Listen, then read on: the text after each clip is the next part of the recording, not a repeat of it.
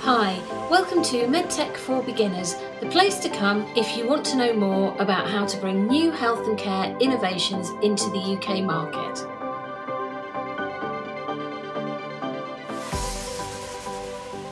Hi, everyone, and thank you for joining this week's episode of MedTech for Beginners. Today, I'm joined by Ben Roberts, who is an innovation advisor for Medilink Midlands. The reason that I'm talking to Ben is that Medilink Midlands is a really important part of the innovation infrastructure for people working in the health and care sector. And I think it's about time that we started to introduce some of the other support that's available around people bringing innovations to market. So, good morning, Ben, and welcome to the podcast. Good morning. Thank you very much for having me. Looking forward to speaking about all things innovation today. Fantastic. So, firstly, could you just explain to the listeners what your role is? So, I'm an innovation advisor at Medilink Midlands. I, am mainly focused in the West Midlands, and we look at the sort of hurdles that innovators might have, whether it's coming to market, whether it's regulatory compliance, and we find them routes to, to overcome them whether that's something that we can offer ourselves in support or our expertise, or whether we can pass them on across then our network of hundreds and thousands of innovators in the region. It kind of boosts the ecosystem and it boosts their success rates. So, uh, yeah, that's what Medilink do. Fantastic. So, Medilink are a membership organisation. I know this because I am a member. So, if you'd just like to explain what um, you can offer members of Medilink and why it's a beneficial organisation to be part of? Yeah, so there's there's multiple levels to our membership. Um, for innovators, that's uh, discounted rates from service providers uh, and access to multiple events throughout the year. There's the MedTech Expo at the NEC that's recently gone, but also our Innovation Day, which is one of the biggest days of bringing innovators and facilitators together. For sort of service providers as well, we allow pushing through social media channels, really get their brand out there and their services they're out there so they can find the customers. And when they're working together and they can collaborate, we can really like push forward with with their innovations. We also then work with universities and much bigger organizations and run events on topics that they might choose, whether it's infectious diseases, medtech regulation, um, all across the board, anything in health and life science. And you also work, work like, quite closely with the AHSNs as well, don't yeah, you? Yeah, both West Midlands and East Midlands AHSN, which I believe are being rebranded as the Health Innovation Network soon. Very close working with them, and they offer a lot of extra support to us as we do to them. Fantastic. So, are there any programs ongoing that you think would be particularly beneficial for people listening? Yes, so um, I, I, can start with the West Midlands as that's my uh, that's my base. The innovation and commercial team from the West Midlands AHSN do a lot with regard to linking up people to stakeholders in the NHS. They have multiple programs for this. There's the first one is it's called Meridian. It's their innovation portal. It's kind of like a trip advisor for innovation. So a, a company would go on, fill in this kind of application sheet talking about expected benefits to patients to staff, uh, and to the economic growth of the region, how their product is unique, how it could be utilized, and the rough costs of everything. And then once that's published, it'll come through Medilink. We'll just make sure that it's a, it's everyone's selling themselves as they should be. Um, but then from that being published, we can send it out to different stakeholders uh, across the region. So if your innovation is around children's health, we have contacts at the Birmingham Women's and Children's Hospital that are looking for this kind of innovation. If it's something in neuro, then we can pass it on to specialists we have down in, in Leamington Trauma Centre. So that's a really good one. And the reason we say it's like TripAdvisor is it then allows clinicians and stakeholders to come back on, leave comments underneath and say, we adopted this six months ago and we found that we're increasing patient engagement or uh, we're seeing better outcomes from this. So it, it's a really good kind of circular system and it just allows us not only just sending it to NHS members, but any other either innovators or facilitators we think that that might be appropriate for. So that's one program that's really good for for innovators, especially ones that are kind of NHS ready. Second program that they're running is the Serendip Tenancy, which is all about medtech.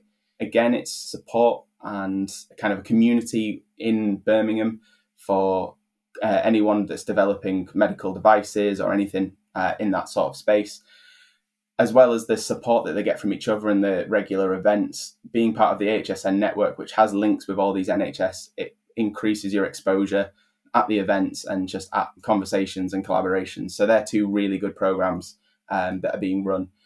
They also always have different challenges going on. I know that there's one about better inhaler care um, at the minute and uh, medicines optimization. So it's always worth checking out the AHSN's website, seeing what challenges there are, and have a word with the, the lead on that challenge because they might have some good insights for you. Now, across to the East Midlands, the East Midlands AHSN have a business support package that is, I think, partly delivered through their Innovation Academy. So, this is modules that run every couple of weeks, but I believe you can get them all on, on sort of catch up. Uh, as nobody watches anything live now, it's all on catch up. But that's a, a really good for tips and tricks on uh, how to sell into the NHS and that market access side, as well as the kind of contacts that you would make in there anyway unfortunately, I don't know as much about the East Midlands as I do about the West Midlands, but I certainly know that there is a lot of support for this exact kind of thing. Great, thank you. And um, so, just thinking about some of your approaches to the NHS, I know that you've got a lot of experience working with the Green Agenda. Now, people listening might not think that that should be high on their priorities list. They're, they're more focused on clinical efficacy, safety, compliance, etc. But the Green Agenda is something that comes up whenever you work in any form of tendering to the public sector, including the NHS. Um, so, have you got any thoughts or feedback for people about the green agenda? Yeah, so I can start with just kind of a, a run through what the current targets are. So, a lot of people might not know that now 10% of uh, NHS procurement, especially in contracts over 5 million, is weighted 10% by ESG, ethical, social, and governance. So, what is a company doing in these spaces, as well as just how cheap they are and how clinically efficient they are? By 2030, anyone that's looking to do any contract with the NHS not only has to have a carbon plan, but a carbon reduction plan as well. This has all come about because the NHS has set a target to be net zero by 2040 and be the first net zero healthcare service in the world. That's 2040 by things that they control themselves, which is their, their buildings and their fleet, their vehicles. But by 2045, for everything they influence, and obviously they influence their supply chain, so by that time, they're hoping that everyone in that downstream will be net zero. This starts in 2030, where companies have to show that A, they are taking it seriously and looking and measuring, but also have a plan on how to reduce their carbon. Now, this one of the biggest challenges of this that we've seen across the medical sector is single use plastics, and a lot of companies worried that their products aren't sustainable in that sense. But what we say to them is that that's something that you can not necessarily push down the line, but tackle when more innovation and more support is available. Now it's looking at what your company does on your day to day, your your commuting, your waste, and all the things, your energy used in offices and factories. What can you do there just to begin that journey and show that the NHS that you're taking this seriously and that you're ready to move into that net zero space when it comes about. But what we're also finding is it isn't just a hurdle. I think that's what a lot of people see it as but it's actually an opportunity. When you start looking into your uh, energy efficiencies, that's a cost saver um, almost immediately. When it comes to recruitment, uh, they keep saying a lot of things like Gen Z are non negotiable when it comes to, to net zero. So if you're looking to secure the best talents going forward into the future, these are the things that Gen Z and millennial workers are looking for. They're looking at a company's track record in this space. So it really helps with the, the procurement through that side as well as well, kind of winning contracts with the NHS. It's just it's good marketing all around as well. It's not just Gen Z and millennial wanting to work there; it's those wanting to engage with them and work with them. It might help you win contracts with the NHS, but also with other big companies um, moving into that space. So we try and rephrase it instead of it being a challenge, it's an opportunity. And those that move into that space sooner are definitely going to reap the benefits from it. Fantastic. Thank you very much for that. That was um, quite useful. And thinking about, so now I'm thinking about the sort of questions that you come across when you're tendering for NHS contracts. And uh, you also mentioned in there the social mm-hmm. aspect. So there is also a requirement under NHS commissioning for a social impact on what they're doing and what they're commissioning. Uh, so, do you have any thoughts on that in particular? Yeah, so if you haven't seen it already, there's a, a program that's called the Core 20 Plus 5 which is focusing on certain like minority groups that were tended to be kind of forgotten in a lot of these things. So that's a really good starting point to look at and see where you're kind of working in that space, especially around sort of health inequalities and aspects like that. So whether it's minority groups or different sort of ethnicities that that come about, and also the kind of challenges with them. Um, but as well as just that, it's also I think it's called like health economics. So it's all well and good developing an app that will treat everyone, but not everyone has a phone that can run apps, and not everyone is necessarily able to use these kinds of things. So there's a lot more sort of consideration around those those aspects now going forward, and trying to make sure that that's all all balanced. I, think also when you're thinking about um, the social impact mm-hmm. of a contract, for example, if a company can demonstrate that by winning that contract, they might be able to employ graduate level individuals or they can offer apprenticeship schemes as a result of that contract, They'll have dedicated staff. They will look at focusing locally to keep the carbon footprint down.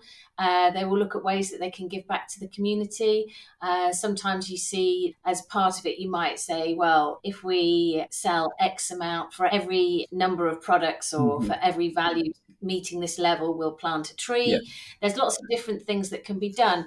I think also there's quite often consideration of things such as uh, do you have um, a policy within your company to support local charities? Mm-hmm. Um, for instance, do you have a day a month or a day a year that, that members of staff can be paid to go and work for a local charity? Which could be focused in that area where you've got the contract, for example. So there's lots of different ways of looking at this more holistic approach to commissioning, commissioning in place, it's important to see that the value that is spent that comes from a local community is going back into that local community and not necessarily being shot off into another part of the UK or particularly overseas where you know the the money that feeds down from central government albeit whether it's through AHSNs or through local government mm-hmm they want to see it being spent in their in the local areas that it's been um, sent to, basically, rather than just being diverted off somewhere else. Yeah, I've seen, I've, I've seen a, a, lot of sort of similar projects and schemes, kind of to increase, I guess, the kind of workforce uh, as well, and supporting them in that space. So, I mean, there's the efficiency side of a product, like it might save X amount of nurses uh, having to run this errand or run that errand and save the time there but there's certain ones that kind of free up a lot more of the pressures and the social side of it. And there's certainly lots of schemes now around making areas outside hospitals, for example, greener because it improves the mental well-being as well of uh, of the workforce. So little things like that going forward, I think, are crucial. And uh, if it's included in procurement, then that's fantastic. That I guess you could say the NHS is is using its power for for good in that sense. Yeah. So there's there's a lot of things to consider. I mean, obviously, if people are bringing products to market, mm-hmm. they're not necessarily going through the tendering route. Yeah.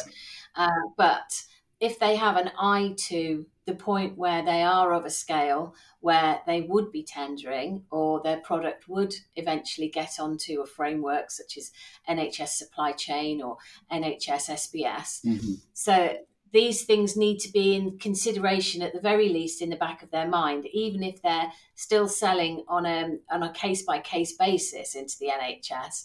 It's this preparation to scale. When you're scaling, you need to take a wider perspective than just how do we sell this single product to this single hospital for example. Well, what what we're finding in that as well, even single hospitals, because a lot of them will kind of have their own programs around ESG and bits like that it's always worth if you know that this is the hospital you're looking to sell to, try and have either a word with um, someone from that hospital or try and speak to uh, look online and see if there's any information there uh, because there might be a bit more that you could do to help them and to help yourself get in in, like in their good books, shall we say? So with NHS contracts and scaling and thinking about these more holistic or broader aspects mm-hmm. of, of procurement. Are there any other things that would particularly be worth considering at this point?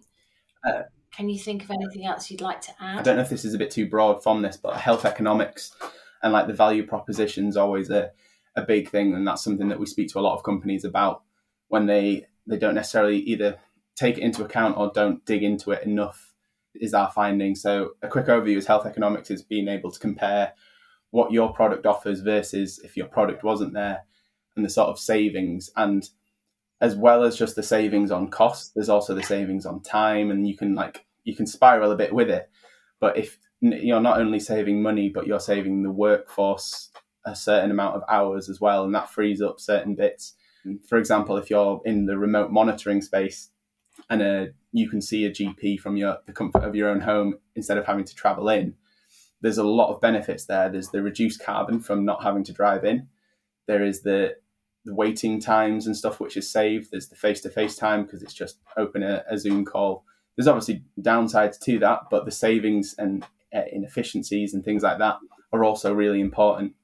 And then from there, you can actually look into how many more patients can be seen, how many more diseases, for example, can be caught earlier, uh, and the benefits from there. There's lots of good resources online for helping people to calculate these and kind of make those estimations because obviously a lot of the time it is estimations there are obviously clinical studies you can do and real world evaluations, which you tend to have to go through like the NICE guidelines and things like that.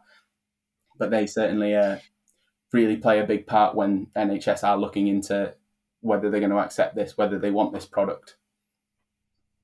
Yeah, so so basically the principles of health economics of are the cost mm-hmm. of implementation uh, versus the benefit. Uh, it's something also I think that people don't consider when they're talking about health economics is it's not just the cost of purchase. Yeah. So when you're implementing something, if your if your implementation involves five days training for every member of staff on a ward, it's highly unlikely that's going to be mm-hmm. adopted mm-hmm. because finding five days for training for everybody on a ward would be virtually impossible. For example, so it's you do have to think quite laterally when you're looking at health mm-hmm. economics. You have to think about the whole cost and the whole implication versus the whole benefit and the whole implication of that benefit, which, like you say, can actually spiral quite significantly. Uh, so, in some respects, you have to be careful going, you know, have I stretched this point a little bit too far? Yeah. Um, but um, just think about those things. Implementation, for example, if you've got a de- digital technology, can also include the cost of interfacing with hospital EPRs or other IT systems, which can be really expensive. How much is the hospital going to either charge you as a supplier or charge the department that's buying the product off, off you? There are various different things it's not as straightforward. Nothing is as straightforward as saying, I've got this product. Do you want it? Yes, I do. Let's have the money. Thank you very much. It's never as simple as that. No, and uh, something you said in there in the sort of implementation side, another thing that we always look at is the in the implementation, what's the actual usability of the product? A lot of times we do see people will come up with an innovation, it, they work with it perfectly. It's exactly how they do, but if it's aimed at clinicians and clinicians don't feel comfortable with it or it's not quite right for them or they don't feel like they have the time to set up this big machine to take a certain test or sample or something like that then ultimately it's not really going to uh, it's not going to be adopted so there's that early stage either usability or like user um, accessibility for it and making sure that the customers that your future customers are involved in that initial design stage whether it's for the clinicians or whether it's for the patients as well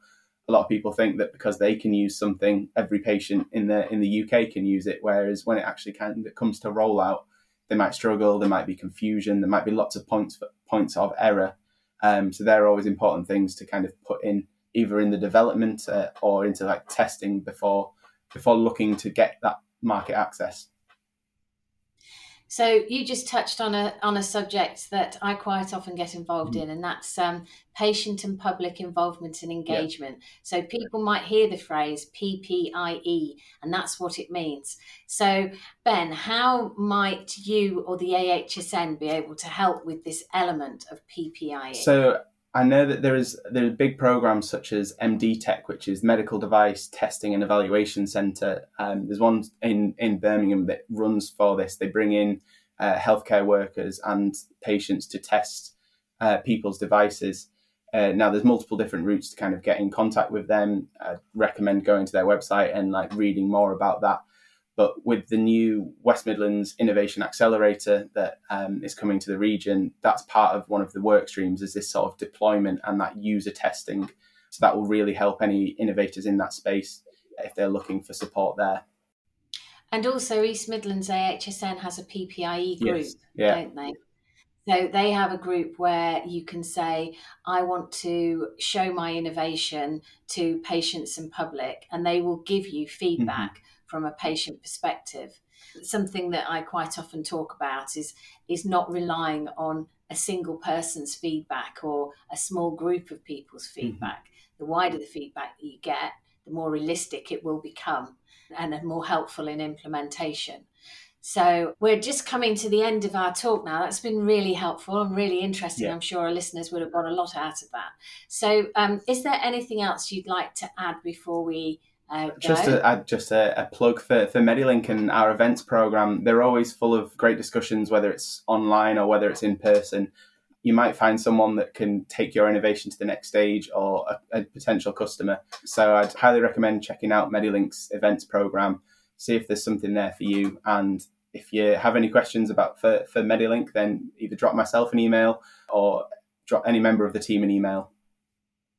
So, what's the website address? It's just medilinkmidlands.co.uk. So that's www.medilink, Mike Echo Delta, Indigo Lima, Indigo November Kilo, mm-hmm. Mike Indigo Delta, Lima Alpha November Delta Sierra. dot co dot uk or dot com. It's dot com. Apologies. Oh, dot com. So I want to do the whole thing again now. But um, yeah, no. Check out the website uh, for more information about the support we offer, or if you want the contact details, and we can have a conversation. Fantastic. Well, thank you very much for your time today. If anybody wants to learn any more about any of the things that we've talked about, but, um, please contact either myself through PYMS Consultancy, which has been mentioned many times on these podcasts, uh, www PYMS Papa Yankee Mike Sierra Consultancy.co.uk. The other organisations we spoke about were West Midlands Academic Health Science Network, East Midlands Academic Health Science Network, and of course, Medilink Midlands. So thanks again for your time today. Uh, greatly appreciated, and I'm sure our listeners will have taken a lot from it. Yeah, thank Thanks you for having me. Really enjoyed it. Thank you for listening to this podcast. We hope you found it both interesting and useful. Please feel free to message us if you've got any questions that you'd like to ask, or any requests for future interviewees, or any particular aspects of medtech that you'd like to know more about. We'd be happy to include them in future episodes. Our email address is info at pymsconsultancy.co.uk. That's info at Papa Yankee Mike Sierra consultancy.co.uk, or you can find out more about this podcast by visiting pymsconsultancy.co.uk forward slash medtech podcast. Until the next time, bye for now.